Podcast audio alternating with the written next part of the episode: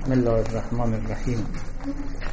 به نام خداوند و با سلام محضر عزیزان و با تشکر از شما و از حضرت خداوندگار برای ادامه توفیق در طرح مباحث آمده در مصنوی مولانا. نوبت پیشین چنانکه در خاطر دارید قصه پادشاه و کنیزک رو به پایان بردیم. در پایان داستان مولانا دفع دخل مقدر کرد.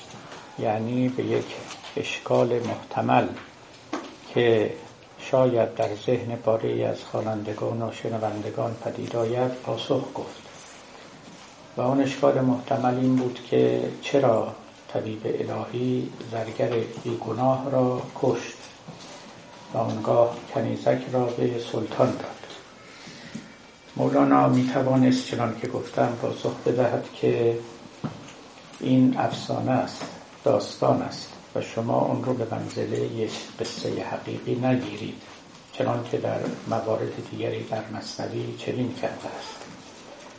اما در اینجا گویی که خود او هم قصه را واقعی می‌داند به توضیح و توجیه مطلب می‌پردازد تا دامن اون طبیب الهی رو از قتل یک بیگناه پاک کند تبرئه کند و خلاصه سخنش این است که او یک مرد الهی بود و کار رو از روی هوس و شهوت نمی کرد شاه بود و شاه بس آگاه بود. خاصه بود و خاصه الله بود.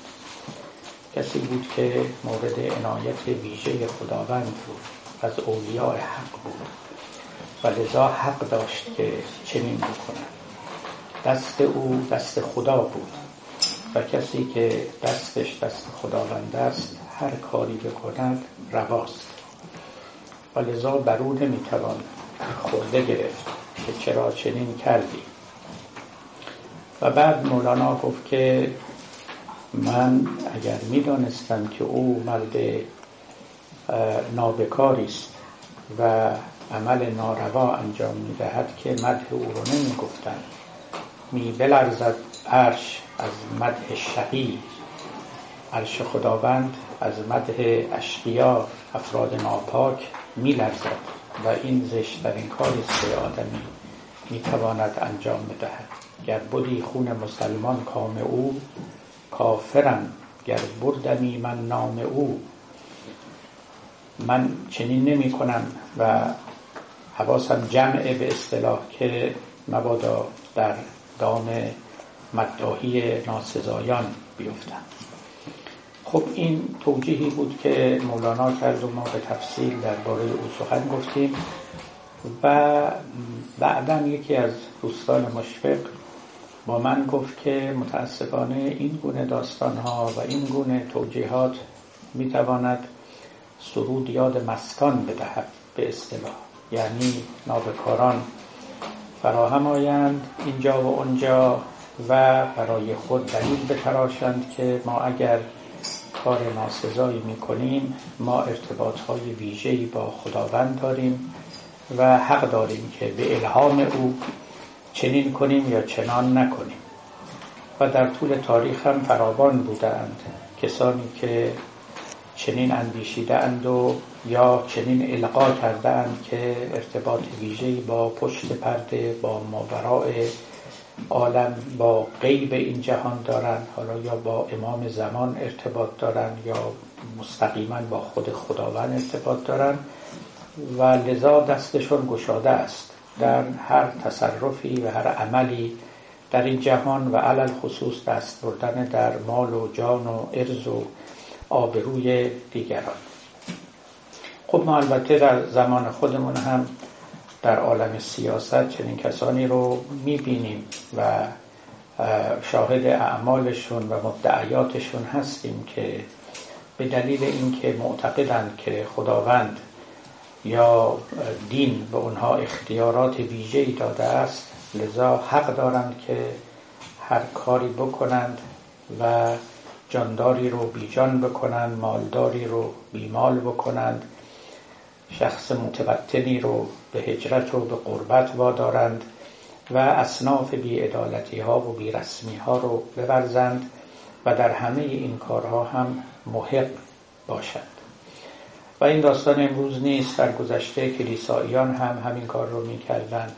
پاپ ها بر حال خودشون رو بر مال مردم و جان مردم حاکم می‌دانستند و لذا تصمیم های گاه بسیار سخت و موهشی می‌گرفتند.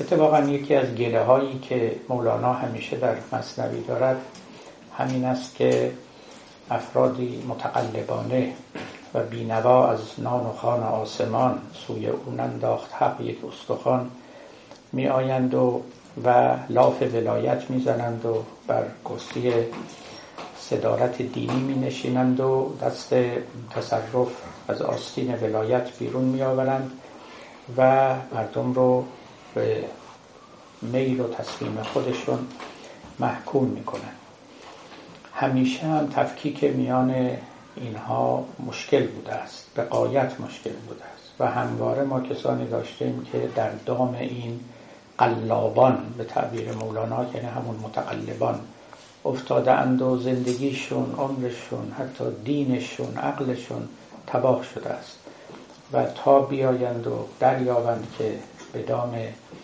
چه شکارچیانی افتادن همه سرمایه رو از دست دادن خب این هشدار مهمی است من نوبت گذشته اجمالا ریشه مطلب رو گفتم و اکنون هم تکرار می‌کنم برای اینکه از چنین دامی حذر کنیم و مبادا داستانهایی نظیر داستان پادشاه و کنیزر که خواندیم بدآموزی کند و در بعضی ها توهم مرید بودن و مقلد بودن رو تقویت کند و یا به راحتی ادعای کسانی رو که در می‌رسند و از ارتباط با غیب سخن می‌گویند بپذیرند. اون نکته که من آوردم این بود. که در متافیزیک یعنی چه در دانش متافیزیک یعنی وقتی که ما از مسائل مربوط به اون بعد طبیعه سخن میگیم و چه وقتی که مستاقن سخن می‌گوییم. یعنی اینکه کسی ارتباطی دارد با پشت پرده این عالم. به لحاظ تئوریک این امور میسر است. به هر حال یک انسان دیندار به تعبیر خود قرآن یؤمنون بالغیب ما به غیب ایمان داریم. یعنی این جهان باطنی دارد پرده ای دارد. پشت پرده ای هست ظاهری هست باطنی هست. این مقدار مسلم است. و بدون اعتقاد به غیب این عالم دیانتی وجود نخواهد داشت و پیامبری پیامبری معنا ندارد. اینا همه درست. اما تعیین مصداق به غایت مشکل است. یعنی اینکه فلان کس آقای یا خانم ایکس است که این ارتباط رو دارد. و لذا فرمان او مطاع است. و لذا هرچه بگوید واجب است. هرچه را تحریم کند حرام است. هرچه را حلال کند حلال است. و اگر دستور به قتل کسی بدهد جایز است. و چه و چه و چه. این اون پرتگاهی است که از افتادن در آن باید حذر کرد. اصل اینکه جهان دیگری هست به جای خود اما اینکه من از اون جهان آمدم من به اون جهان ارتباط دارم و اتصال دارم و لذا از یک امتیازات و ویژگی های برخوردارم این از اون جاهایی است که به به قوت ما باید احتیاط کنیم. و چون مدعیان بسیارن در این زمینه اگر یکی بود دوتا بود دکانداران بسیارند به طور کلی باید این باب رو بست و بر این مقوله باید قلم سرخ کشید. این شبیه همین احادیثی است که من یه وقتی خدمت شما گفتم که روایات و احادیث فراوان از پیامبر رسیده است از امامان شعر رسیده. اما چون ما می‌دونیم مقدار زیادش یعنی اکثریت آنها باطل است و مجعول است و جائلان حدیث فراوان اندر فراوان بودند. و مسلحت ها و انگیزه ها در جعل حدیث داشتن. لذا احتیاط آن است که ما تقریبا بر همه اونها قلم بطلان بکشیم و یا اصل رو بر این بگذاریم که اونها باطلن مگر اینکه خلافش ثابت شود. نه اینکه اصل رو بر این بگذاریم که اینها همه روا و درستن مگر اینکه خلافش ثابت شد یعنی این رو به اصطلاح این فیلسوفان جدید میگن هرمنوتیک سوء زن هرمنوتیک سوء زن رو به کار ببریم. یعنی در مقام معناشناسی در مقام فهم متن اصل رو بر بدگمانی بگذاریم. مگر اینکه این بدگمانی ما درست از آب در نیاید. از قدیم هم می‌گفتن حتی شاید کلامی هم هست که به مولا علی هم منصوب است که الحزم و سوء زن حزم دوراندیشی عبارت است از سوء زن از بدگمانی.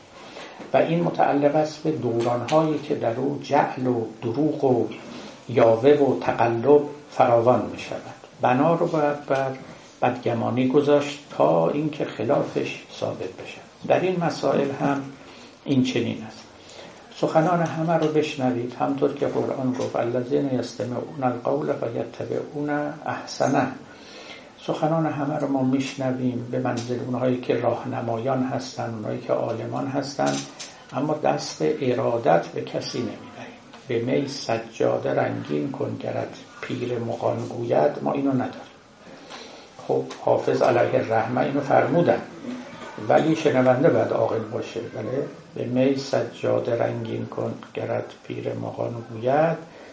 این چنین نیست. در عالم انسانی و در میان مردمانی که کم و بیش ما آزموده این سخت است کسی رو پیدا کردن که آدمی کور و کورانه او رو دنبال کنند و به می سجاده رنگین کنند من سالها پیش مقاله نوشته بودم که در کتاب بست تجربه نبوی هم به طبع رسیده تحت عنوان ولایت باطنی ولایت سیاسی و اونجا آوردم که دو گونه ولایت داریم و خلط میان این دو ولایت آفتها به بار آورده است. اونچه که معمولا در عالم صوفیان و عارفان مطرح بود و از او سخن می‌گفتن ولایت باطنی بود. اما امروز یه بحثی هست به نام ولایت سیاسی.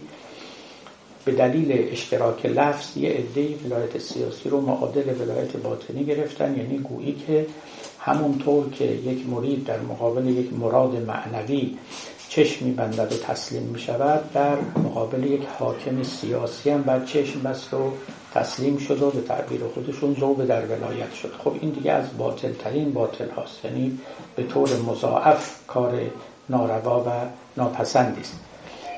در اون مقاله این نکته را آورده بودم که به همین دلیل عرفان نباید وارد سیاست بشه. این خیلی مهمه. برای اینکه عرفان مقام مریدی مرادیه. مقام تسلیمه مقام تبعیت کورکورانه صد درصدیه.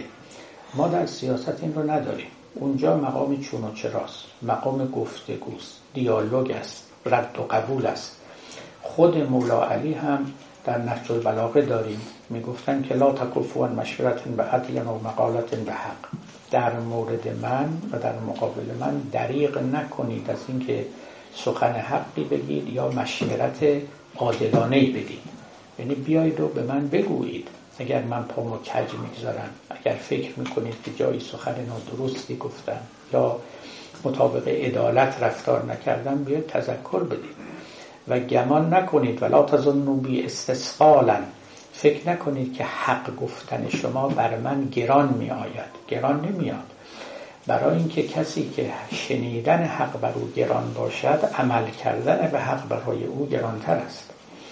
من آمادم که حق شما رو بشنوم. حالا اگر هر کسی پیدا شد و گفت که همه حقایق رو خودم بلدم همه چیزها رو از یا از شکم مادر داشتم یا از خدا و وحی و جبرئیل گرفتم یا نمی‌دونم ارتباطات ویژه با اینجا اونجا دارم به هر حال بشنو و باور نکن ما در عالم سیاست چنین کسی رو نمی‌شناسیم و چنین کسی رو نمی‌تونیم بر مسند بنشانیم و موجب هلاک خودمون و هلاک خلق بشیم. عالم سیاست عالم چون و چراز عالم گفتگوست و عرفان نمی‌تواند و نمیباید که قدرت بگیرد. جامعه اداره جامعه غیر از اداره یک محفل خصوصی صوفیانه است که یه عده به انتخاب خودشون اون رو برگزیدن و مایلن که در مقابل کسی کرنش کنند و تسلیم بورزند خب این رو گفتیم به منزله مقدمه و برای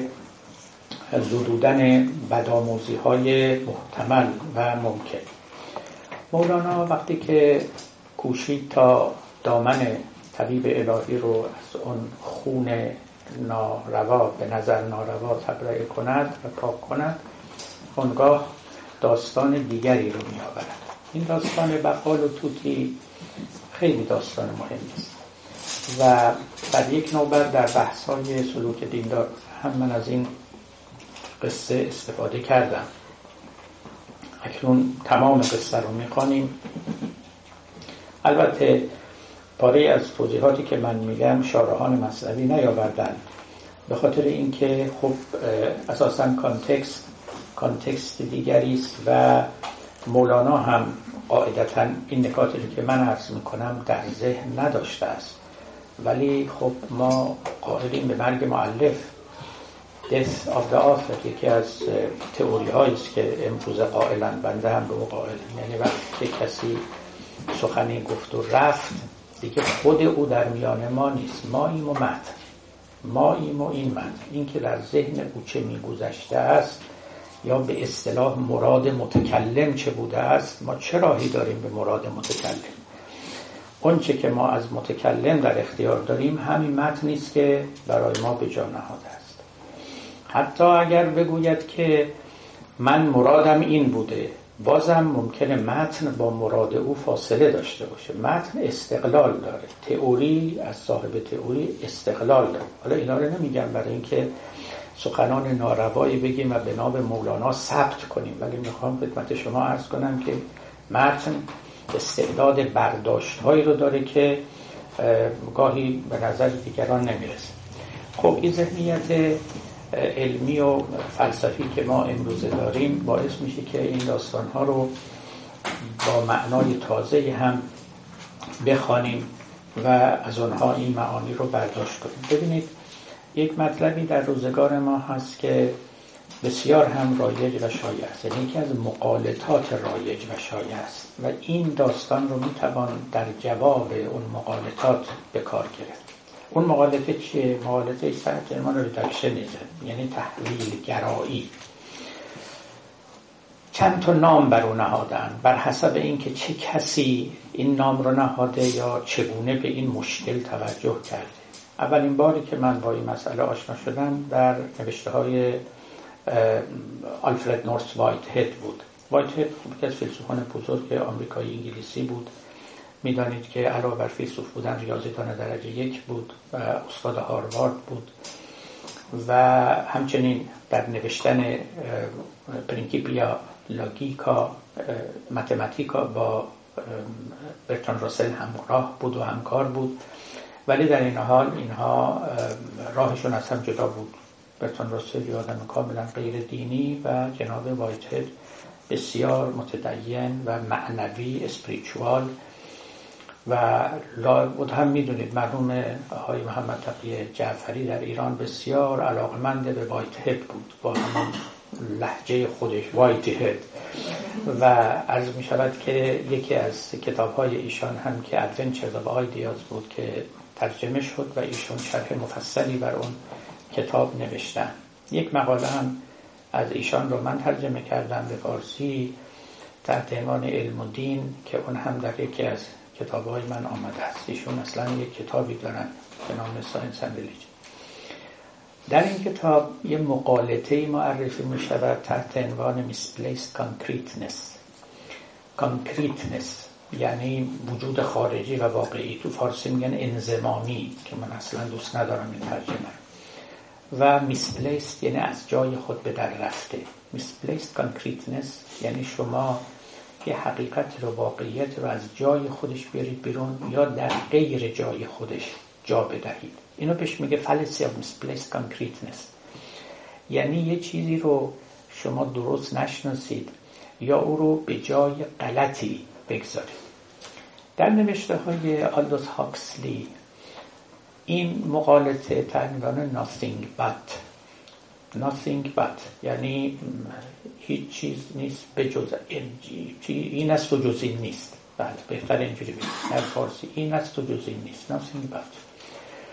حالا شاید اسمای دیگه هم داره ولی امروز تعبیر مصطلح و متداولش همین ریدکشنیزمه یعنی چیزی رو به جای چیزی دیگه گذاشتن یا چیزی رو به چیزی تحویل کردن.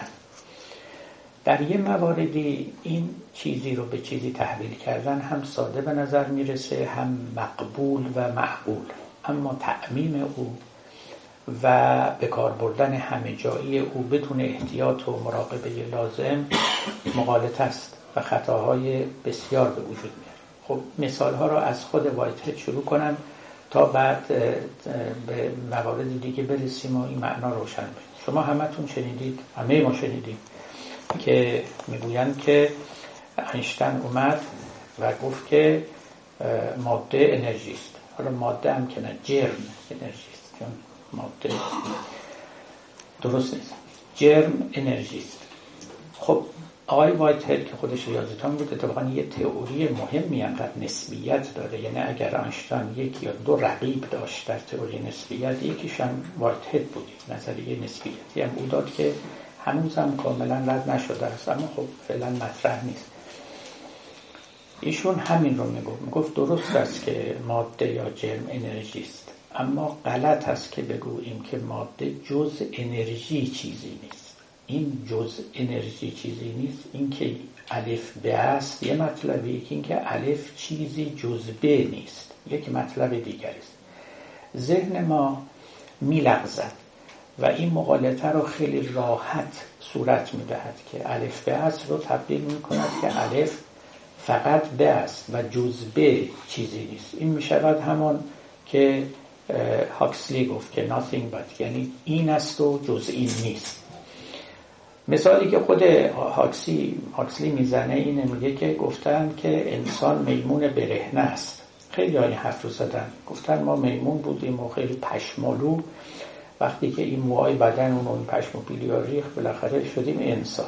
ایشون میگه خیلی خوب انسان میمون برهنه است. اما غلط هست که بگیم انسان چیزی جز میمون برهنه نیست. خوبه. و از این قبیل فراوان است. مثال هایی که معمولا آدمیان با اونها روبرو هستن و مخصوصا اگر یا آز یا عالمی این رو بشنون وقت گمان می‌کنن که این همان است. یک بحث مفصلی است در فلسفه علم امروز که درد چیه؟ خب خیلی از این بیولوژیستا، فیزیولوژیستا، نورولوژیستا اینا آمدند و به ما میگن که درد عبارت از یک شکل احساساتی که در سلول های عصبی، مغزی، نورونی پیدا میشه. خیلی خوب. بله همینطور. اما گفتن این که درد چیزی نیست جز اون واکنش های الکتریکی و شیمیایی که در مغز رخ میده هازا اول الکلام. یعنی اینجا اون مقالطه رخ میده. همون مقالطه ای که بیشتر هم دامن آلمان رو می‌گیره. توجه می‌کنید؟ این که همراه با درد یک تحولات شیمیایی الکترونی و بیولوژیک تو مغز ما اعصاب ما رخ میده فاین. این لا قبار علیه به قول عربا هیچ اشکالی نداره. اما اگر بگید که جزین چیزی نیست درد این اتفاقا مورد تحلیل مفصل قرار گرفته. یکی از مهمترین کسانی که در این باره تحلیل های خیلی خوب صورت داد یک فیلسوف علمی بود که این اواخر هم فوت کرد. و در واقع به کرسی رسان مطلب رو رچاند این مطلب رو که این این دوتا یکی نیستند در گذشته ها اینا رو تحت یه عنوان دیگری هم فیلسوفان ما می‌گفتن. یه اصطلاحی بود می‌گفتن حصول بل حصول و حصول اندل حصول حصول اندل حصول یعنی دو چیزی که مقارن با هم رخ می‌دهند. حصول اندل حصول یعنی وقت رخ دادن این اون دیگری هم رخ می‌دهد. وقت رخ دادن الف به هم رخ می‌دهد. ولو ده بار صد بار. این می‌شد حصول عند الحصول. بعد می‌گفتن از این گاهی ذهن ما میلغزد میجهد و نتیجه می‌گیرد حصول بالحصول. یعنی این به سبب آن رخ می‌دهد. اینکه این به دلیل آن رخ می‌دهد فرق داره با اینکه این مقارن با او رخ می‌دهد. اما این پرشی است که یک پرش psychological jump یا illogical jump که در مغز ما رخ میده؟ یه جهشی که غیر منطقی psychological ه یعنی عادت ذهن ماست. اما ما اجازه نداریم این کار رو بکنیم. می‌تونه یک منطقی یک فیلسوف مچ ما رو بگیره. یه اصطلاح لاتینی بود در گذشته که هم منطقیین هم گفتن که post hoc ergo propter hoc post hoc به لاتینی یعنی پس از آن. یک چیزی که میاد این پس از آن ergo لذا propter hoc به دلیل آن. نه اینکه هر چیزی که پس از چیز دیگری رخ می‌دهد به دلیل یا به سبب آن رخ می‌دهد. ممکن است که الف به دنبال ب بیاد اما لزوما معلول او نباشد مسبب او نباشد. ولو اینکه بسیار تکرار بشود بسیار تکرار بشود. اینا همه از مقالطات شایعی است. البته روش های هم اندیشیده شده است در جهان. ببخشید در جهان که نه در عالم علم. برای اینکه این خطاها رو مینیمایز کنن به حد اقل برسانن. و منتها مهم این است که اکثریت توجه نمی کنن. مخصوصا وقتی که علم آمیانه می شود فلسفه آمیانه می شود. و پاره از این مسائل خیلی جدی بر سر دهانها می افتند و بدون ملاحظه کامل و لازم داوری می شود. اونگاه هست که ما دچار این اشتباهات میشیم. خب حالا همه اینها رو گفتیم برای اینکه مقدمه باشد برای ورود در این داستان. من نمیگم که مولانا رحمت الله علیه به همه این چیز یعنی همه اینا رو در ذهن داشته وقتی که اینا رو گفته. اما این داستانی گفته به این مطالب هم می‌خوره و میشه ازش استفاده کرد. یک قصه یعنی قصه که نه یک نکته دیگه براتون بگم در باب رداکشنیزم شما همتون آگوست کنت رو احتمالا اسمشو شنیدید جامعه شناس و بلکه پدر جامعه شناسی. چنان که آوردن مرد عجیبی بود مرد ویژه‌ای بود برای خودش یک دین تازه‌ای آورد. چه ها کرد چه ها نکرد. یکی از کارهایی که کرد طبقه بندی خاصی در علوم داد. و گفت که در پای ترین علم علم فیزیکه بعد شیمی داریم ما بعد بیولوژی و فیزیولوژی اینا و بعد علوم انسانی. خب تا اینجاش نسبتا معقول و مقبول.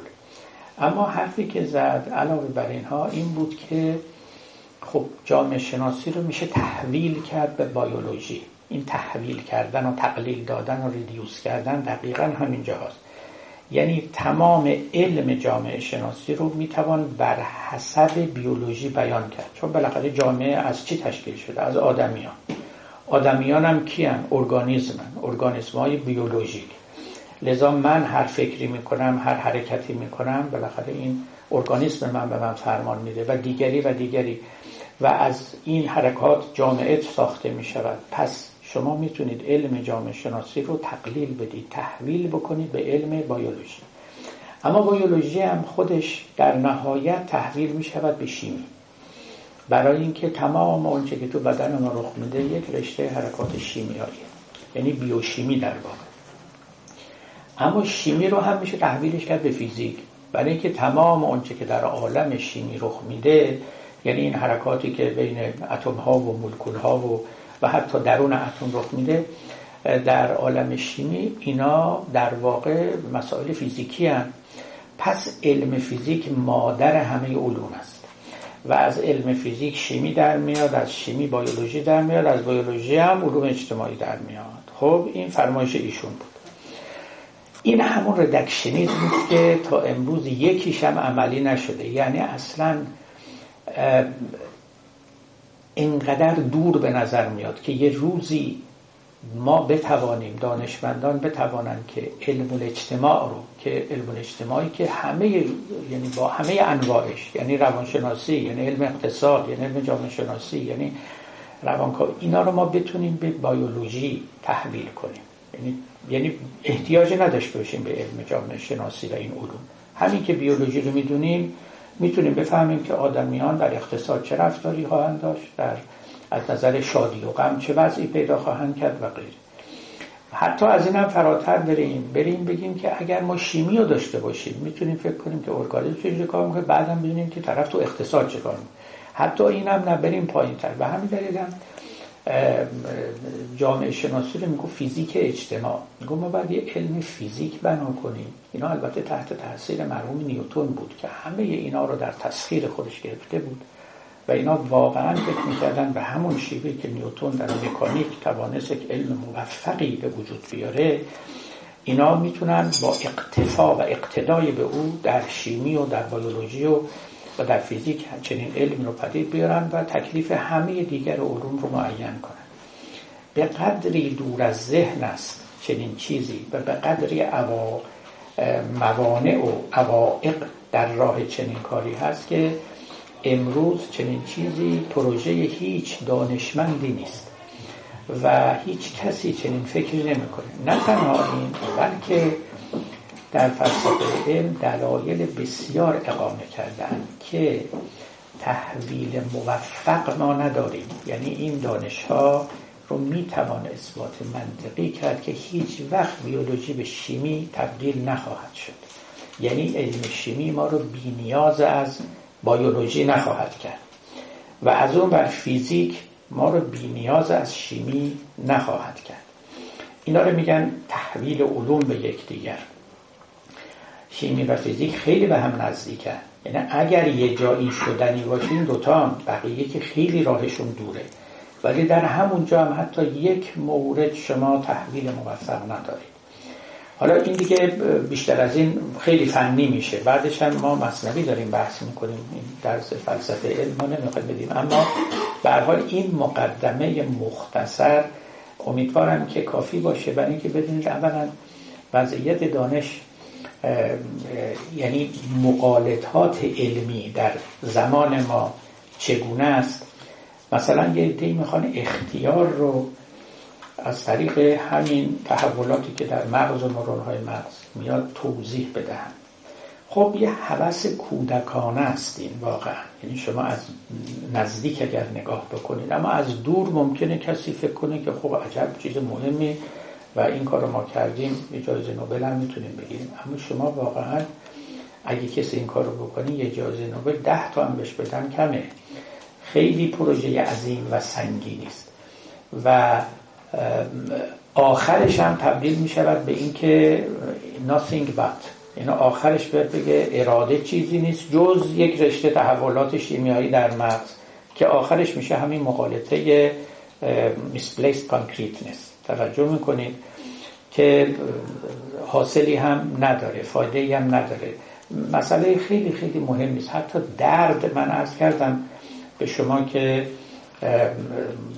نه تنها موفق نشدن بلکه ثابت شد که موفق نشدن نیست که شما این رو تحویل کنید به حرکاتی یعنی تحولاتی که در اون چی رشته اعصاب سی رخ می‌دهد. دیگه چیزای دیگه که جای خود دارن. خب. اینجا مقدمه گفتیم. مولانا در این داستان که خواهیم خواند لب و اصاره کلامش همین است که چیزی رو که دیدی در این داستان به اینجا می‌رسیم که داستانی است که مرحوم زرین کوب هم اشاره کردن که یک نظیر او هم گویا در یکی از داستانهای فرانسوی آمده است. و من ندیدم ایشان آوردن که وقتی یه توتی رو که توتی یک مغازه شراب فروشی بود. عوام جمع شده بودن و در غیبت فروشنده و صاحب دکان به این توتی یاد داده بودن که بگه ما شراب خوبی نداریم. شراب های ما شراب خوبی نیست. و این یاد گرفته بود. و مشتری ها که می در مغازه اینم اونا از راه نیامده اینو می‌گفت. خب موجب خشم صاحب مغازه شد و این توتی رو پرت کرد توی آب. و توتی دست و پا می‌زد و نزدیک خفه شدن بود که گرفت از آب و آتشی اونجا روشن بود و توتی رفته بود کنار آتش که خودش رو خشک بکنه. از غذا در همون احوال یه گوسفندی هم در آب افتاده بود و اونم خیس شده بود. از آب جهیده بود بیرون و اومده بود کنار آتش و اونم داشت خودش خوش می‌کرد. بعد این توتی با همون ذهن کودکانه خودش یا توتیانه خودش. به این گوسفند گفت مگه تو هم گفتی که ما شراب خوب نداریم؟ خب از قیاسش خنده آمد خلق را. کوچ خود پنداشت صاحب دلق را. این که گفتن اون جمله باعث میشه که توتی در آب بیفته بله اما این که جز این چیزی نیست. یعنی در آب افتادن جز این سببی ندارد. فقط وقتی آدمی در آب میفته و به حال خفگی می‌رسه که قبلا گفته باشد که ما شراب خوبی نداریم. این اون مقالطه کذا و کذاست که بسیار راهزن است. این داستان یک چنین داستانی است اما خب مولوی مطابق شیوه خودش بست میده. ما هم بست خواهیم داد. و نکته های بسیار دیگری رو از این نتیجه می‌گیره. پس حالا به خواندن داستان آغاز کنیم. بود بقالی وی را توته ای خوشنوایی سبز گویا توته ای در دکان بودی نگهبان دکان نکته گفتی با همه سوداگران. سودا یعنی معامله دیگه. این کلمه ترکی است به معنای تجارت و معامله. منتها سودا داریم که تش همزه داره ولی ما در فارسی بکنیم به معنای سیاه هست و به معنای اون خلط اسود. یعنی همون خلطی که اگر زیاد بشه میگن مالی خولیا میاره. و مالی خولیا اصلا یعنی خلط اسود. مالی یا ملن به یونانی یعنی سیاه ملنکولی و به حال اینا دو تا معناست. یکی سوداگر یعنی تاجر یکی هم سودا به اون معنایی که گفتیم یک سودا هم داریم که فارسیه. یعنی چی؟ یعنی آرزو و خیالی که آدمه من سودای فلان در سر دارم. بله؟ چون تو را سودای سر بالا نبود. بنابراین سه تا سودا داریم. اشتباه نکن. نکته گفتی با همه سوداگران. در خطاب آدمی ناطق بودی. در نوای توتیان حاضق بودی. جست از سوی دکان سوی گریخت شیشه های روغن گل را بریخت. از سوی این در غیبت صاحب مغازه بود. از سوی خانه بیامد خاجه اش. بر دکان بنشست. فارق خاجه وش. دید پر روغن دکان و جامه چرب. بر سرش زد گشت توتی کل ز زرب. کل یعنی کچل از اون ضرب توتی موهای سرش ریخت. نطقش کور شد و دیگه سخن نگفت. بغض کرد به اصطلاح ما. روزکی چندی سخن کوتاه کرد یعنی توتی. مرد بقال از ندامت آه کرد.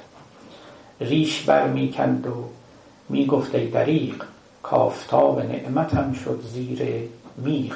میغ یعنی ابر دست من یعنی کاش دست من بشکسته بود آن زمان چون زدم من بر سر اون خوش زبان. ای کاش وقتی که توتی رو می‌زدن دستم شکسته بود و نمی‌زدن بعد نظرها کرد هدیه ها به این اون داد هدیه ها می‌داد هدیه هم درسته نه هدیه. امروزه خیلی ها میگن هدیه. هدیه که همون مخصص هدیه است به عربی. ضمن هدیه خانم خواهر عروس مولانا هم بوده است. یادتون باشه. هدیه نام تازه نیست. الان در میان ما خیلی قدیمی است هدیه ها می‌داد هر درویش را تا بیابد نطق مرغ خیش را. بعد سه روز و سه شب حیران و زار بر دکان بنشسته بود امیدوار می نمود مرغ را هر گون شگفت تا که باشد کندر آید او به گفت. شگفت همون شگفتی است. هر کار شگفتی عجیبی و لازمی رو انجام می‌داد. برای اینکه این توتی دوباره به حال پیشین برگرده و به نطق بیاد و نمی‌شد. و جناب فروشنده و صاحب دکان نومید و متاسف نشسته بود تا از قضا. جولقی سر به رهنه می گذشت جولق یعنی جوال کسانی بودند که یک دسته از قلندران بودند که اینا یک جامعه های موین از مو بافته شده بود اینا می پوشیدن سرشون رو هم می تراشیدن صورتشون رو هم می تراشیدن گویا حتی ابروهاشون هم بعضا می تراشیدن یک هیئت ویژه‌ای برای خودشون ایجاد می‌کردن بیشترم برای اینکه از چشم مردم بیفتن خب در قدیم مثل حالا نبود ریش مثلا به اجزاء ساختمان مردانه بود و کسی ریش خودش رو حتی کوتاه هم نمی‌کرد. چه جایی این که بره و از ته بتراشه. اتفاقا در مناقب العارفین هست یک جایی که مولانا میگه من خوش میدارم قلندران را که ریش خود رو میتراشم این از خود ملامتیگری و قلندریگری مولانا حکایت می‌کنه. خودش نمیتراشیده در احوالش ننوشته. ولی میگه خوشم میاد که اینا خلاف عادت می‌کنن خلاف عرف می‌کنن و جرأت دارن دلیری دارن و می‌تونن یعنی اعتماد به نفس دارن به اصطلاح امروز. میان خلق در آنو بگن ما اینیم. چی میگیم؟ کی هم ما طلب کاره؟ ما می‌خوایم ریشمون رو بتراشیم سرمون رو هم بتراشیم. تراشیدن سرم خوب نبود. و حتی شاید ابروان که دیگه چیز خیلی قریبی بود که امروز هم ما کمتر می‌بینیم. امروز اسکین هدا هستن که سرشون رو میتراشن و در گذشته قلندران این کار رو می‌کردن. و یه جولق یه جوالی به تنشون یا به سرشون میکشیدن و با یه هیئت غریبی راه می‌رفتن. جولقی سر برهنه میگذشت با سر بیموچ و پشت تاس و تشت. میگذشت یعنی آمد به در دکان آقا توتی اندر گفت آمد در زمان. این واقعه بود که توتی رو به نطق آورد و به صدا درآورد. بانگ بر درویش برزد کی فلان از چه ای کل با کلان آمیختی؟ تو مگر از شیشه روغن ریختی؟ گفت توی کل چرا اومدی پیش من کل؟ تو چرا کل شدی؟ مگه تو هم از شیشه روغن ریختی؟ از قیاسش خنده آمد خلق. را کوچ و خود پنداشت صاحب دلق را. شما ببینید عجب قصه است عجب قصه است من از وقتی که این رو شنیدم که یکی از استادان ما می‌گفت تا امروز از تعمل کردن درباره این فراغت نیافتم و از او همچنان نکته ها بیرون می آورم بخشش رو هم خدمت شما گفتم حالا پارهش هم خود مولانا. خلاصه مطلب این است یعنی باز برای اینکه تکرار نکنیم هیچ وقت فکر نکنید که یه معلول یک علت داره. می‌تونه علت های خیلی متفاوت داشته باشه. می‌تواند علت کل شدن این باشه که با چوب دستی صاحب مغازه شما کل شده باشید. اما اگر این رو تعمیم دادید و گفتید که کل شدن جز این علتی نداره. هر کی کل شده لابد هم چه کاری کرده؟ این میشه همون فکر توتیانه و کودکانه. خب ببینید حالا من یه مثال خیلی بزرگی براتون بزنم که ممکنه انکار شما رو هم در پی داشته باشه. ولی اگر شما انکار بکنید بدونید که گرفتار مقالطی توتیانه شدید. همه ما میگیم که آدمی برای که به دنیا بیاد باید یه پدری و یه مادری داشته باشه. نمی‌تونیم باور کنیم که شاید فقط از مادر یه فرزنده به دنیا بیاد. همونطور که عیسی رو گفته. و این همونه همون همون قیاس توتیان است. که تو مگر از شیشه روغن ریختی؟ تو چرا به دنیا اومدی؟ چرا پدر نداری؟ خب یه معلول می‌تونه علتهای مختلف داشته باشه. یک راه معتاد و معلوف به دنیا آمدن این است که پدری و مادری باشند و, و اینها فرزندی رو تولید کنند. اما کی گفته این تنها راهشه؟ کی گفته این تنها راهشه این فقط یک جهش مغالطه آمیز ذهنی است. البته نادره.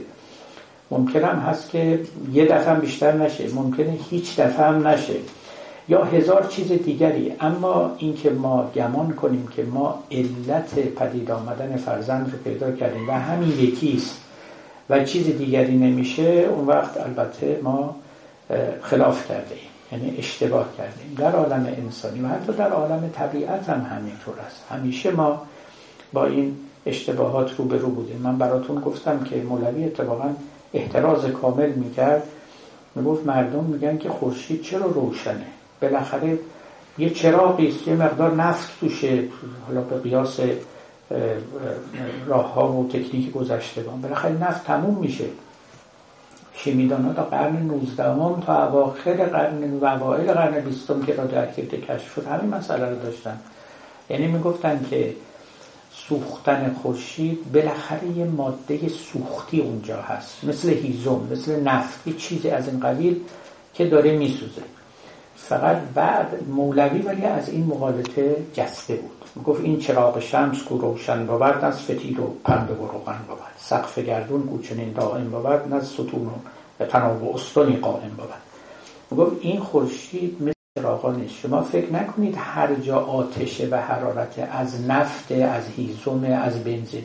شاید اصلا به طور کلی یک مسیر دیگه داشته باشه. یه مکانیزم دیگه داشته باشه که به عقل شما نرسید. خب همینطورم بود. یعنی رادیو اکتیویته در واقع همین رو گفت. گفت که بعد حرارت یه جور دیگه هم تولید میشه. لازم نیست مواد سوختی باشه و همینی که خب حالا دیگه جزء مشهورات زمانه ما هست. ولی مولوی از این جسته بود. اما آقای لورد تامسون که ترمودینامیسیست مشهور انگلیسی بود تا اواخر قرن 19 هنوز این رو باور نمی‌کرد. و معتقد بودن که تنها را نمی‌گفتن اینو اما این عادت ذهنی این رو می‌گفت که حرارت و آتش و از طریق واکنش شیمیایی انجام بشه. این خلاصه مطلب بود. بعدا فیزیکدان ها گفتن نخیر از طریق فیزیکی هم انجام میشه. یعنی اصلا واکنش واکنش بین اتم ها بود نه واکنش درون اتمی. همچی چیزی اصلا مطرح نبود شناخته شده نبود. اصلا اتم هنوز مطرح نبود این تا آخر قرن 19 هم کسی فکر اتم ها نبود 1913 بود که یه رساله روی فیزیکدان فرانسوی به نام آقای پرن ژان پرن نوشت و یه از اون به بعد تقریبا. شما یا حالا وارد تاریخ علم داریم میشیم. شما حتما نام اون ترمودی نمیدان آلمانی بولسمن رو شنیدید. اونایی که تخریه ترمودینامیک و فیزیک خوندن می‌دونن. آدم خیلی بزرگی. ایشون در 1906 خودکشی کرد. می‌دونید چرا خودکشی کرد؟ برای اینکه با یک استبال نامی که اونم یک فیزیکدان آلمانی بود اینا سر قصه اتم دعواشون شده بود. و بولتسمن تئوری اتمی رو جدی گرفته بود. اما ظواهر حکم می‌کرد که تئوری اتمی رو به retreat ه یعنی در حال شکست خوردنه. و he took his life واقعا خودکشی کرد در احوالش نوشتن. برای اینکه می‌دید شکست علمی داره می‌خوره. چند سال بعد از او تئوری اتمی چنان تثبیت شد که دیگه امروز که اصلا شک نمی‌کنه بارش دیگه اصلا بحثی نیست. و این تئوری اتمی که تثبیت شد خب از طریق کشف رادیواکتیویته بود. همون سال 1905 آقای رادرفورد کتاب خودش رو در رادیواکتیویته نوشت. آقای بولتزمن 1906 خودکشی کرد. 1913 ژان پرن کتاب لزاتوم اتم ها رو نوشت و دیگه قصه شد اونچنان که شد ما امروز می‌دانیم. اینکه شیمیستا فیزیکدان ها اصلا به ذهنشون نمی رسید که یه منبع انرژی دیگری هم وجود داره. این خیلی جالبه خیلی عبرت آموزه. این مواد رادیواکتیو وقتی که کشف شدن اولین خاصیتش این بود که گرم بودن. یعنی شما آهن رو به دست می‌گیرید یا فلزات دیگه اینا با حرارت محیط خودشون رو تنظیم می‌کنن. اما مواد رادیواکتیو خودشون گرمن. خب مطابق قانون بقای انرژی که همون سه قرن 19 هم دیگه تثبیت شده بود خب اینا چرا گرمه این حرارت از کجا میاد؟ باید از یه جایی بیاد. از محیط که نمیاد چون از حرارت محیط اینا بالاترن. معلوم بود داخل اینا داره یه چیزی تولید حرارت می‌کنه. یه منبع انرژی وجود داره که بعد دیگه آثار دیگر و دیگر و فلان.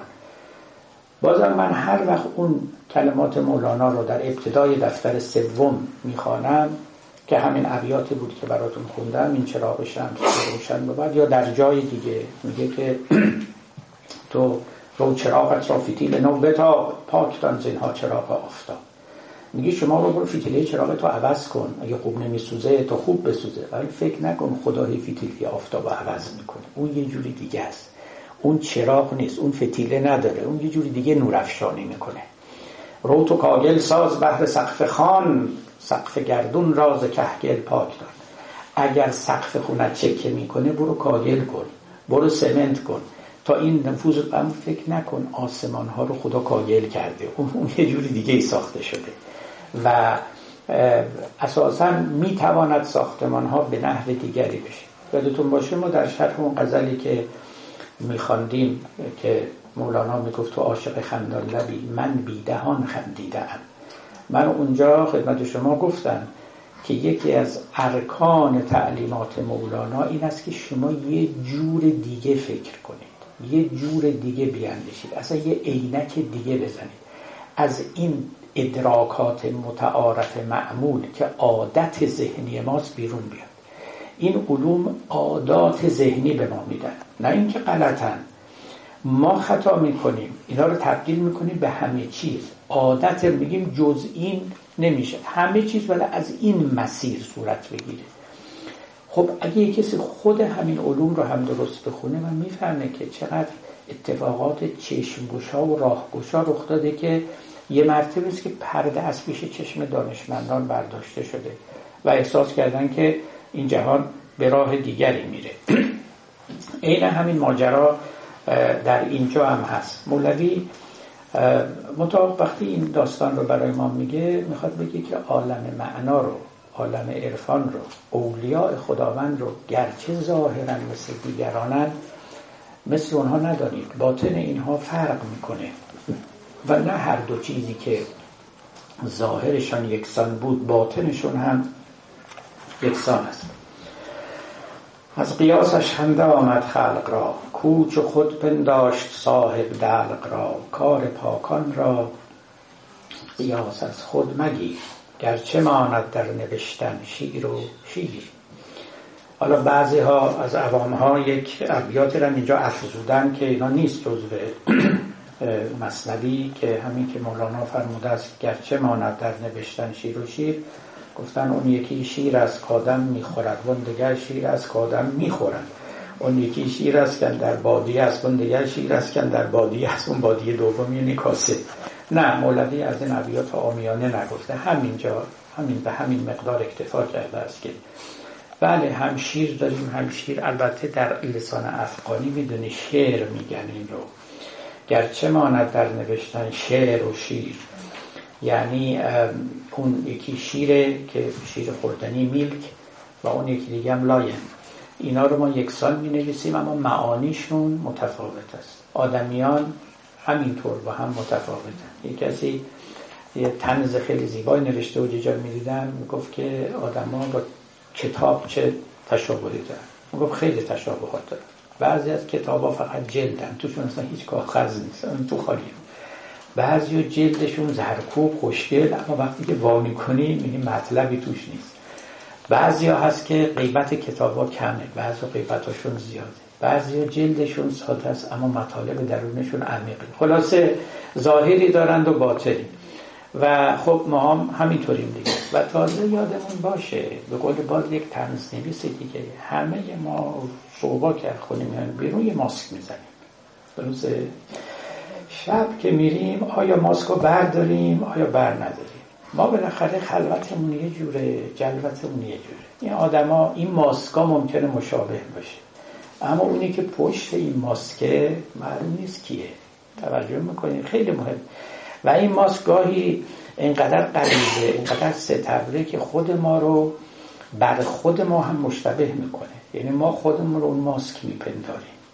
پس ببینید چه, چه دنیای عجیب و غریبی ما زندگی می‌کنیم. هم خودمون رو گول می‌زنیم هم دیگران رو گول می‌زنیم به قول شوپنهاور وحشی ها هم دیگر میدرند متمدن ها هم دیگر رو گول می‌زنند. این بازم بازم مقالطه ناسینگ بت رو فراموش نکنید. نه اینکه جز این نیست ولی اینم هست. یک چیز شایعی است در میان هم درنده ها هم در متمدن ها. خب مولانا ما رو هشدار میده. میگه که کلمات مشابهند می‌توانند مشابه باشند ولی معانیشون مختلف باشه. جمله عالم زین سبب گمراه شد. کم کسی زبدال حق آگاه شد. همسری با انبیا برداشتند. اولیا را همچو خود پنداشتند. گفته اینک ما بشر ایشان بشر ما و ایشان بسته خوابی مخر این ندانستند ایشان. از اما هست فرقی در میان بی منتها. همه مردم از همین قیاس از همین قیاس گمراه شدن. جمله عالم زین سبب گمراه شد. عبدال حق عبدال یعنی اولیاء حق. در گذشته اعتقاد داشتن که خداوند اولیایی داره که گاه می‌گفتن عددشون چهل گاه می‌گفتن هفتاد حالا هرچه بود. و می‌گفتن عبدالم چون بدل میشون یعنی این عدد همیشه محفوظه و اگر یکیشون از دنیا رفت کس دیگری به جای اونها مینشینه و اینها ابدالند و وسایط رزق خداوند در این عالمند و اوتادند و یعنی باعث ثبات و استقرار زمین و جوامع می‌شوند الی آخر. اما به ظاهر مثل دیگر مردمان به و آدمی وقتی اونها رو می‌بینه فکر می‌کنی خب یکی از بسیارند. داسمان به قول بهای های دیگه یه نفری هستن مثل بقیه فرد منتشر. ولی نه اینطور نیست. اینکه شیر و شیر یکسان نوشته می‌شوند معناش این نیست که معناشون هم یکیست. متفاوت است. صورت ها یکسان است سیرت ها متفاوت است. پیامبران همینطور. یکی از مهمترین اشکالی که معاصران پیامبران داشتن این بود که می‌گفتن شما با ما چه فرقی دارید؟ ما لحاظ رسول یاکل و تعام و یمشی فی الاسواق. اون پیغمبر چه فرقی داره با ما؟ اینم که غذا می‌خوره اینم که توی کوچه و بازار راه میره اینم که ازدواج می‌کنه اینم. خب بعد مولوی همین رو میگه دیگه. میگه که این حکم بر زواهر و ظاهر بینی آدم رو گمراه می‌کنه. ظاهرها یکیست اما باطنها متفاوت. همسری با انبیا برداشتن اولیا را همچو خود پنداشتن. گفته اینک ما بشر ایشان بشر. ما و ایشان بسته خوابیم و خر. هر دو میخوابیم هر دو می‌خوریم. این ندانستند ایشان از امان این از کوری که هست فرقی در میان بی منتها. هر دو گون زنبور خوردند از محل. لیک شد زان نیش و زین دیگر اصل زنبورا میان از یک منبع از یک گل تغذیه می‌کنه. اما یک کسی نیش می‌زنه یک کدومشون نیش می‌زنه اون دیگری اصل میده. هر دوگون آهو گیا خوردند و آب. زین یکی سرگین شد و زان مشک ناب. آهو یا آهوانی که نافه عطر آمیز دارند خب مثل اون آهوهای دیگه هم فرق نمی کنند ولی خب خوراک یکی تبدیل به عطر میشه و دیگری سرگین. هر دو نی خوردن از یک آب خر این یکی خالی و اون دیگر شکر یا اون پر شکر صد هزاران این چنین اشباه بید فرقشان هفتاد ساله راه بید از این نوع امور مشابه هزاران هزار وجود داره. در میانشون هفتاد سال راه اگر امروز بود مولوی مثلا میگفتش که هفتاد سال نوری راه فیلم مثلا این خورد گردد پلیدی زو جدا اون خورد گردد همه نور خدا این خورد زاید همه بخل و حسد اون خورد زاید همه عشق احد. این دیگه از اون حرفای مهمه. ببینید در یه جای دیگری مولانا می‌گوید که زاغ زاغ و نعره کاب سیاه دائما باشد به گیتی عمرخواه میگه مشهور است که میگن زاغ عمر بلندی می‌کنه. میگن 100 سال 120 سال عمر. البته مشهورات باطله. همچی چیزی نیست. ولی خب در گذشتگان این قول رایج بود. مولوی هم بر همون مبنا میگه این قارقاری که زاغ می‌کنه کلاق می‌کنه قارقاری است که می‌گوید که من عمرم بلنده و یا تمنای عمر بلندتر از خداوند می‌کنه. دائما باشد به گیتی عمر خواه بعد مولوی میگه این عمر بلند برای چی می‌خواد؟ این زاق سرگین خار مشهوره که ذات و نجاسات می‌خوره. این زاق سرگین خار عمر بلند رو می‌خواد تا بازم سرگین خاری بکنه دیگه. درسته یا نه؟ میگه این به خدا میگه عمر بیشم ده که تا گه می‌خورم. محلم افزون کن که با پستر روم. میگه این آخه این عمر بلند چه فایده داره؟ این رو میگه میگه گر نه گه خار است اون گنده دهان گویدی که از زاقی هم تو وارهان. میگه اگه می‌خواست یک خواهش درست و منطقی بکنه میگه خدای مرا از کلاق بودن نجات بده. نه اینکه کلاق باشم و صد سال و هزار سال عمر کنم. خب هزار سال هم عمر کنی باز همینه. همین نجاست خالی چیزی دیگه نیست. خب خیلی نکته مهم نیست. یعنی برو طبع تو عوض کن. وقتی یه روز عمرت صد سال عمره و الا صد سالم عمر کنی با اون طبیعتی که داری جز نجاست خالی چیزی دیگه نیست. یک آدم بخیل و حسود. این خورد زاید همه بخل و حسد. اون خورد زاید همه عشق احد. یک آدم بخیل و حسود.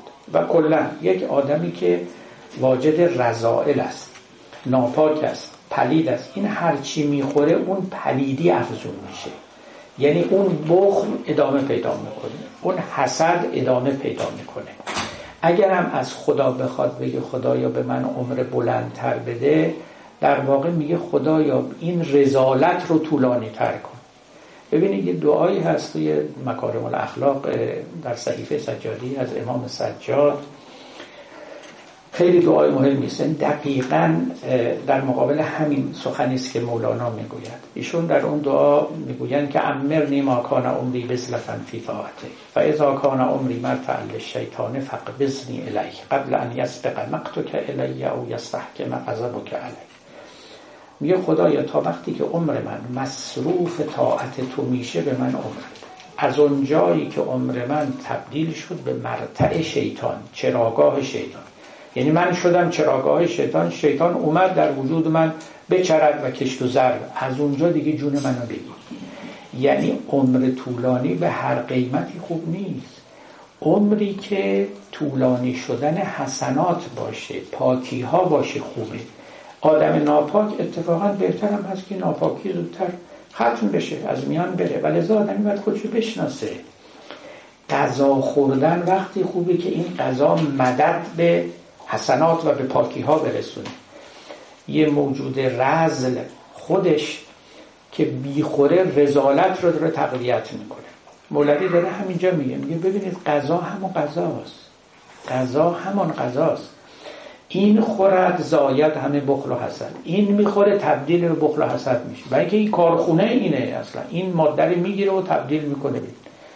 آن خورد زاید همه عشق احد یا آدم عاشق یا آدم پاک یا آدم عارف.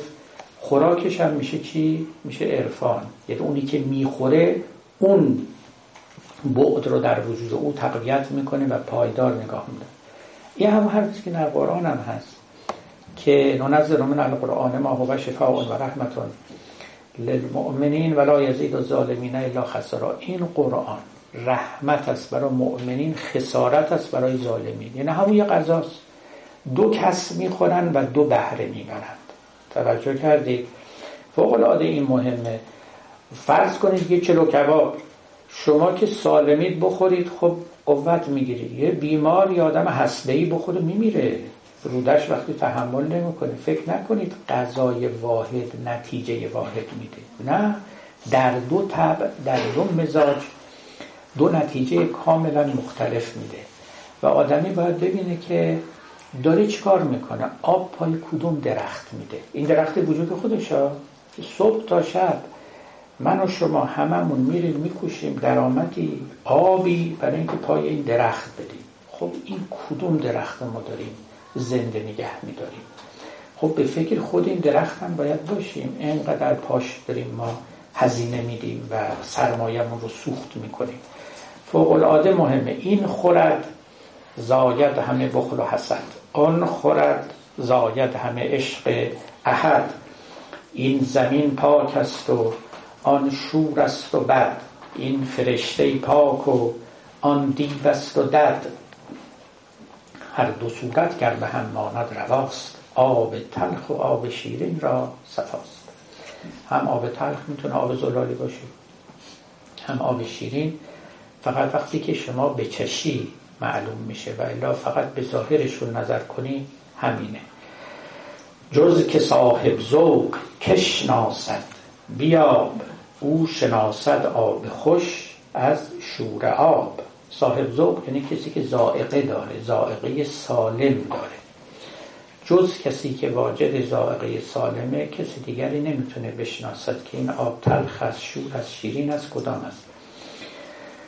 خب باز مثال دیگه. سحر را با معجزه کرده قیاس هر دو را بر مکر پندارد اساس. ساهران موسی از استیزه را برگرفته چون اسای او اسا زین اسا تا اون اسا فرقی است جرف زین عمل تا اون عمل.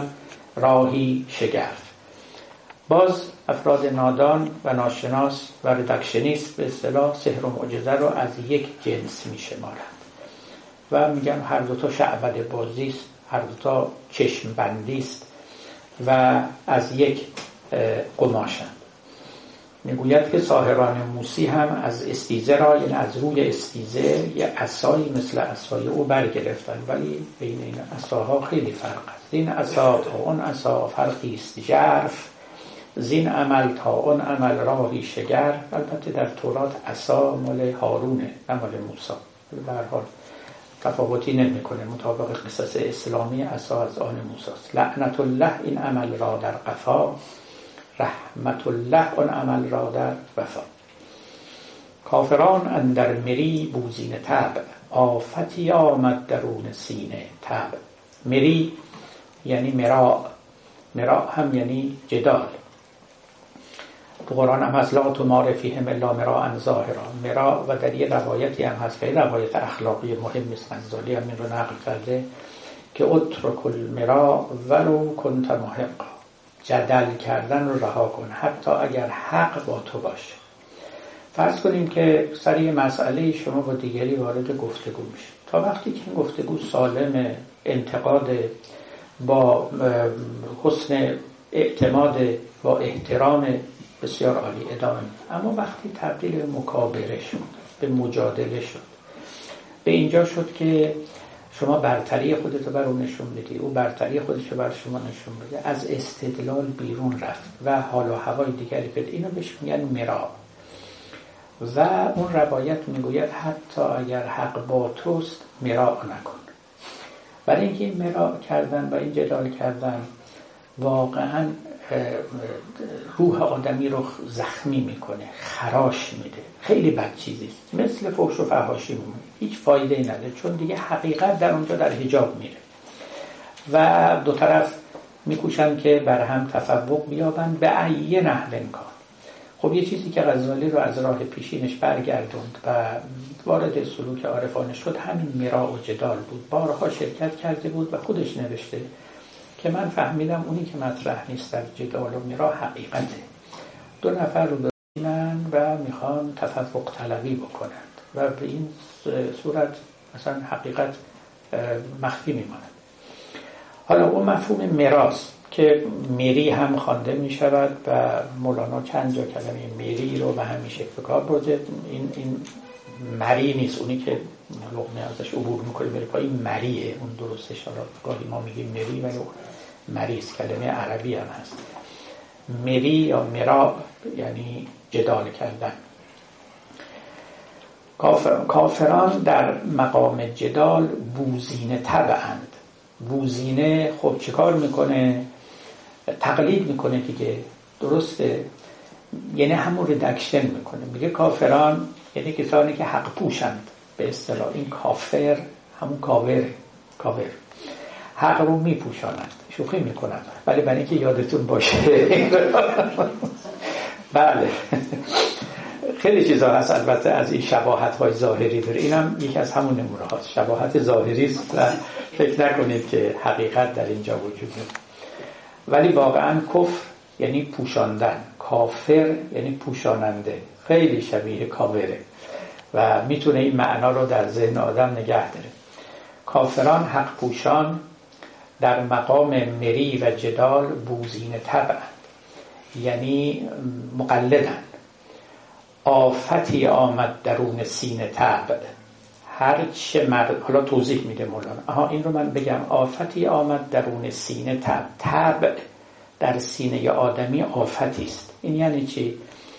در سینه که یعنی قلب آدمی تب آفتی است به معنای اینکه آدمی به عقل و به اختیار مراجعه نکنه به طبع خودش مراجعه کنه. طبع می‌دونید یک جور فرمان میده. یعنی مثلا من یه طبعی دارم که دعواییم جدالیم یا مقلد همینطوری عمل کنم بر حسب طبیعت خودم.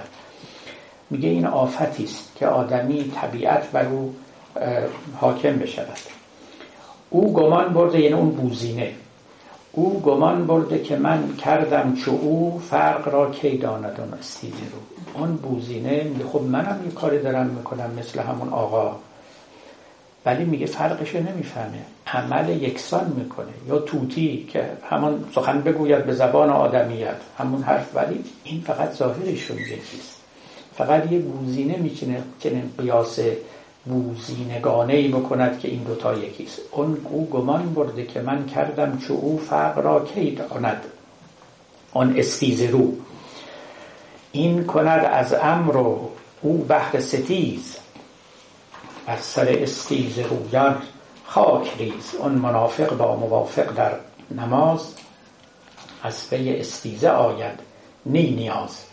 بارها مولانا این مثال ها رو می‌زنه. میگه یک موافقی یعنی یک مؤمنی می‌تونه نماز بخونه یه منافق هم می‌تونه نماز بخونه. اما این دوتا نماز روحشون معناشون نیتشون فرق داره. ظاهر ممکنه یکی باشه. اما ریا کجا و حقیقت کجا؟ اون منافق با موافق در نماز از پی استیزه آید نی نیاز.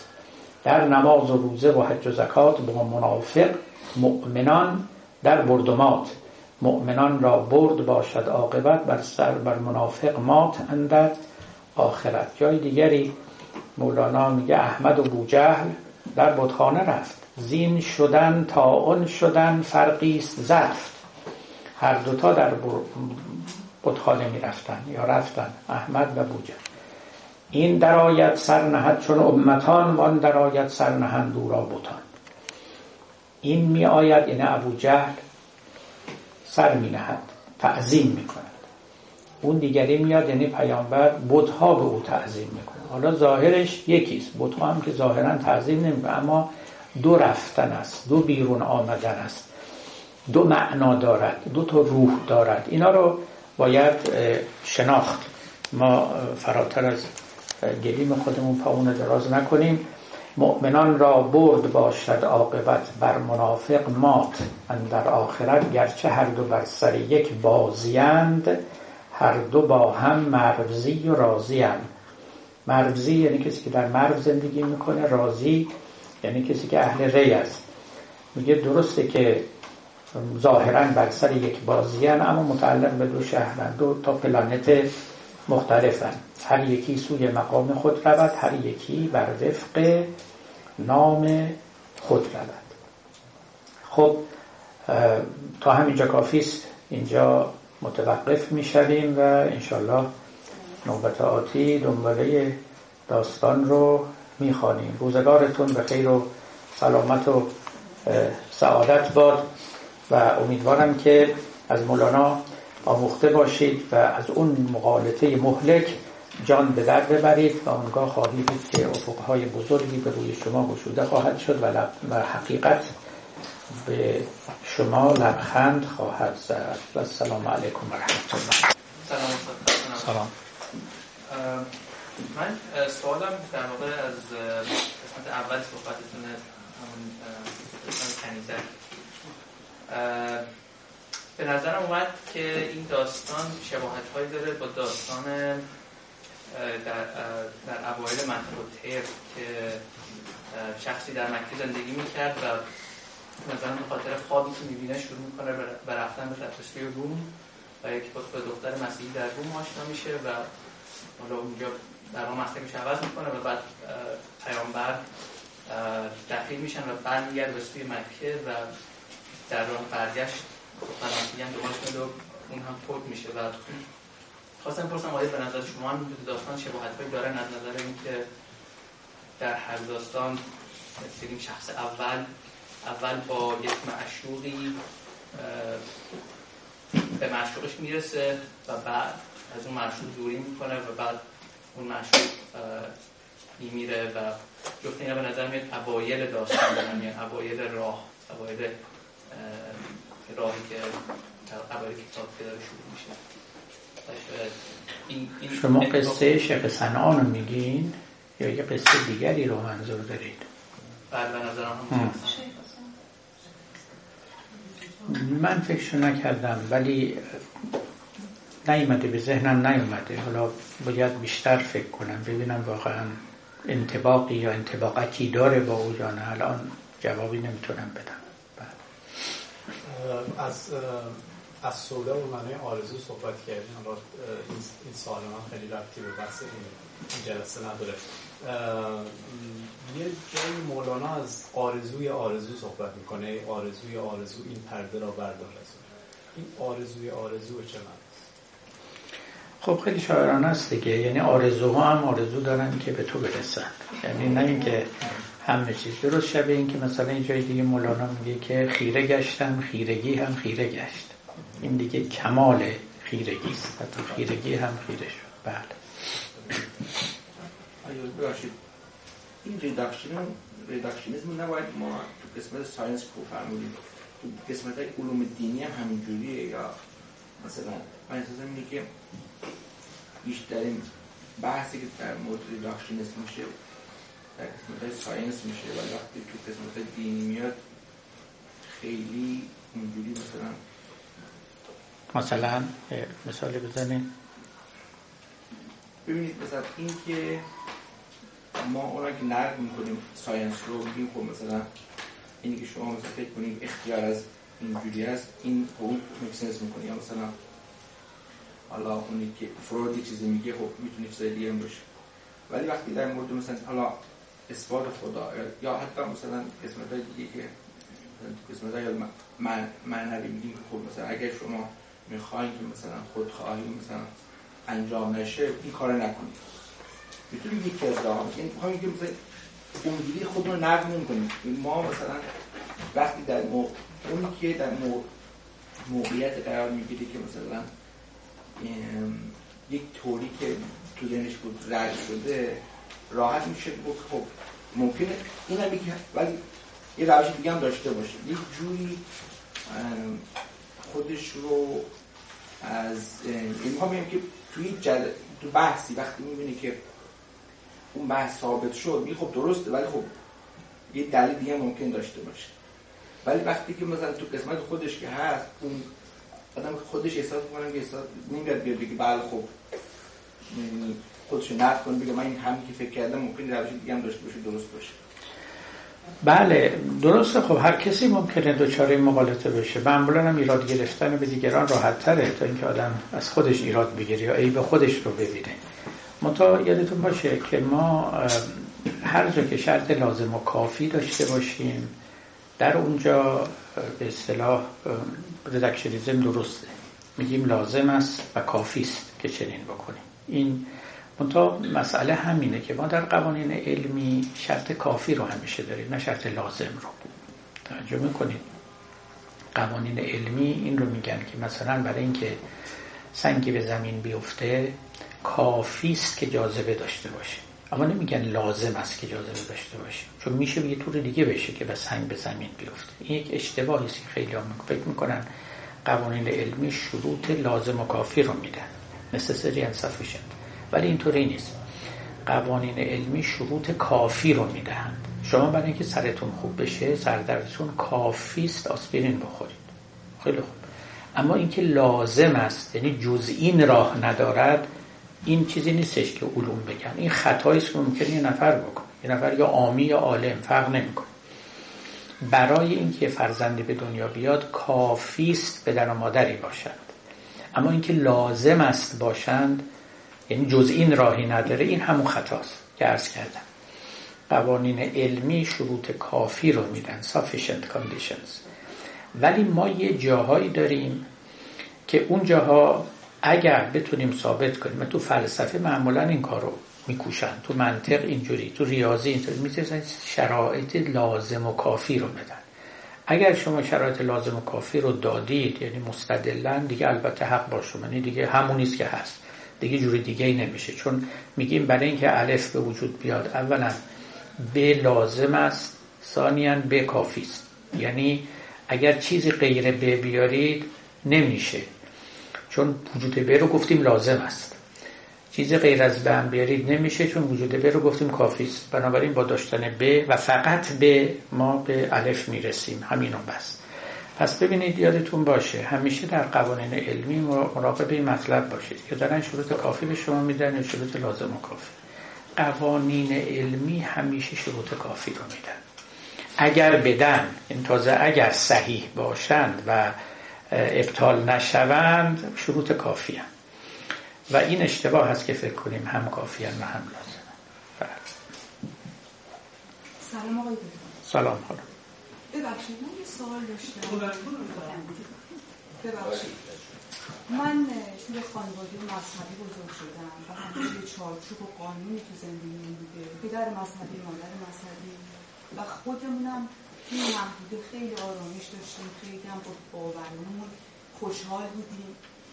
تا اینکه رژیم عوض شد این برنامه ما پیش اومد و الان ما یه مقداری گیجیم آقای دکتر. باور کنید من الان خودم نمازم تحقیل می‌کنم اعتقادات خودم دارم خدا رو باور دارم. ولی دو جلسه است که من پای صحبت های آقای آقاسی نشستم آقای دکتر آقاسی حمید میرزا آقاسی. و ایشون یه مقداری داشتم با یه آقای دکتر دیگه صحبت می‌کردن تو دو روز دیروز و امروز. و ضد و نقیز خیلی شنیدم. یعنی قصاص تو اسلام هست. می‌گفتن یعنی قرآن نیمد من برادرم یه آدم مذهبی خانمش مذهبی با حجاب محجبه و چند دفعه رجوع کردم به قرآن بخون. تفسیر آقای دکتر سروش رو بخون. خدا شاید من من تفسیر قرآن ننوشتم. دکتر سروش دیگه ای رو گفتن؟ خب حالا بفرمایید. بله مولانا بیشتر به دل من نشست با قرآن به خاطر اینکه در حالی که بابا مولانا قرآن قبول داشتن ولی مولانا یکم لطیفتر بود با یکم آرامش شدن بیشتر پیدا می‌کرد تا اینکه جیزت می‌کنن جهنم هست بهش هست اینجوری می‌کنن. نمی‌دونم رودخونه زیر پات مرواری تو گردن میندازن. قلمان هست بیران هست.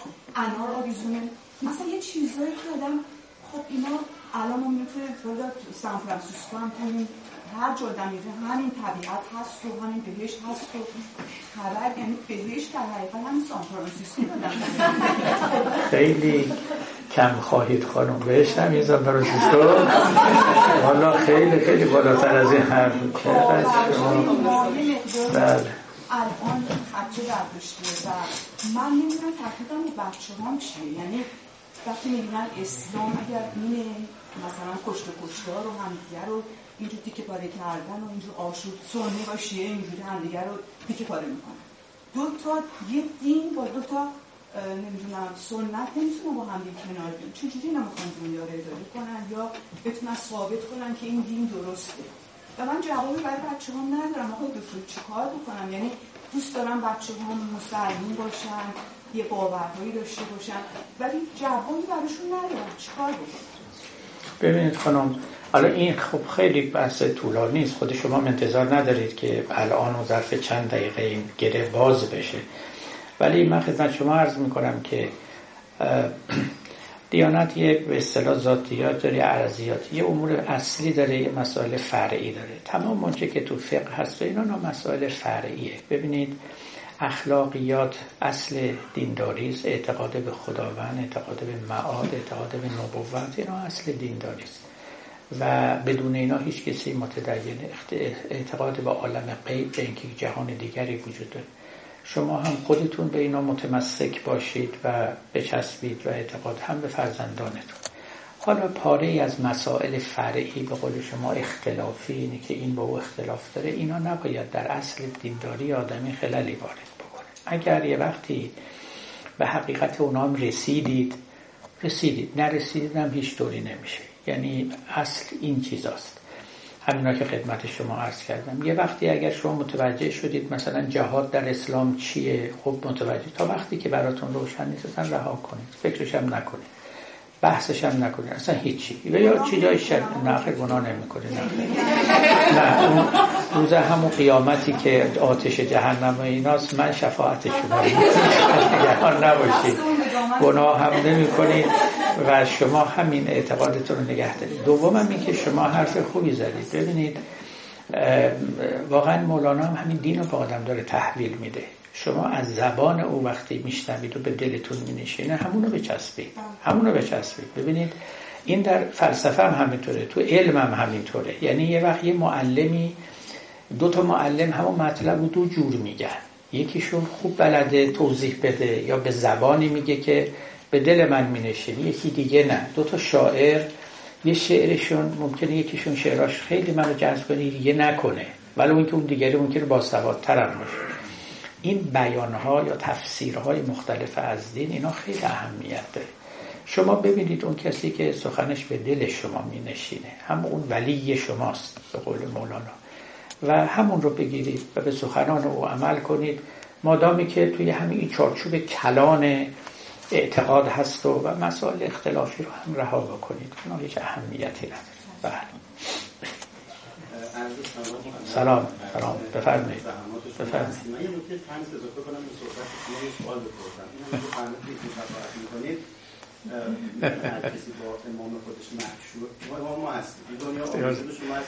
یه ده ما گفتن پیغمبر شما ما رو آوردین پایین کردین امام. عملا شعن رو نگه دارید. بله. سوالم اینه که حالا من بیرون از بحث این سوال رو پرسم در این دنیای علم چقدر پیشرفت کرده؟ امروز خب همون می‌دونن مشخصا سوال من اینه اطلاع داشته باشه علم روز اون هم پیشرفتی که کرده در حوزه شناخت روح و ماهیت روح و اثبات وجود روح آیا اساسا به خاطر تعصب هایی که داشتن به سمتش نرفتن؟ یا رفتن نتیجه نگرفتن؟ یا اینکه نتیجه گرفتن به خاطر باز اون تعصباتی که دارن مطرح نمی کنند آیا فکر می‌کنید روزی علم روز بتونه به یک جایی برسه که مثلا وجود روح رو ثابت بکنه یا بتونه ماهیتش رو مشخص بکنه. مثلا به یه جایی برسیم که آینده دستگاه تکنولوژی بیاد بتونیم از اینجا تماس بگیریم عالم برزخ و پدر بزرگ هم چیزی شما در می‌بینید حالا گفتید من می تنزی براتون میگم. شاعر بود به نام نسیم شمال. کتابی هم داره به نام نسیم شمال. اسمش چی بود؟ حسینی. اونجا میگه نیست در دانایی من شک و ریب لیک در مکتب نخواندم علم غیب. و بعد میگه که من به رأی خیش هستم مستبد می‌شوم یک سال دیگر مجتهد. حالا بنده نه علم غیب خوندم نه مجتهدم نه یه سال دیگه مجتهد میشم. اینکه علم بعدا چه خواهد کرد؟ حالا پیش بینیش برای من ممکن نیست بلکه برای هیچ کس ممکن نیست چون یکی از فیلسوفان دلیلی اصلا آورده که نمیشه آینده علم رو گمان زد. برای اینکه شما اگر امروز بتونید بفهمید که پس فردا چه تئوریایی کشف میشن معنیش اینه که همین حالا اون تئوریا رو کشف کردید. بنابراین اصلا امکان پیش بینی آینده علم وجود ولی حالا از اینا بگذرید ببینید بنده که بر همه علوم احاطه ندارم یه چهار تا کلمه که می‌دونیم در همین حده در این محدوده بله ببینید دانش ها بناشون گشتن در علل مادی حوادثه. ملامت هم نمیشه کرد. یه محدوده یه فیلد خاصی رو معین کردن. میگن ما هر پدیده رو که می‌بینیم علل مادیش رو می‌خوایم بگردیم و پیدا کنیم. علل مادی هم یعنی همونایی که همین پست هک چی پس از چی می آید اون نظم های طبیعی رو که الف بعدش چه می آید اما اینکه ورای این چیزی هست یا چیزی نیست البته علوم نمیگردن. تعریف هم نکردن. تو اون دایره هم کار نمی‌کنن. حالا هستن البته یه عده‌ای که پاشون از گلوشون درازتر می‌کنن. یعنی چون به دنبال چیزی نمیگردن خب اون رابط نمی‌بینن و نمییابن. بعدم میگن چی؟ پس وجود ندارد. خب این خطاست. این مقالط است. اما تو دایره کار خودشون موفقن. لذا من بعید می‌دونم که یه روزی برسه که با این علوم علومی که نچرالیستیکن یعنی فقط توی حوزه نیچر کار می‌کنن و دنبال نظمهای طبیعی هن. با این علوم شما بتونید راه به روح پیدا بکنید نفیان یا چه اثباتش کنید چه نفیش کنید چه دلیل لهش یا علیهش بیارید هیچ کدوم بنابراین تکنولوژی هم که با این علم ساخته میشه و هم راستا و هم سازه فکر نمی راه تماس با عالم ارواح و این چیزها رو نشون ما بده. و تکنولوژیستا هم اصلا دنبال این چیزا نیستن و باشن هم به جایی نمی‌رسن. توجه فرمودین؟ این است که نه از اونجا باید قطع امید کرد. اگر راهی باشه راهی است که خب اینا نیست راهش. جای دیگه باید پیدا بشه. اگر هم نیست که نیست دیگه برحال خب خیلی ممنون از یکایی که دوستان و عزیزان. همه رو به خدا بسپریم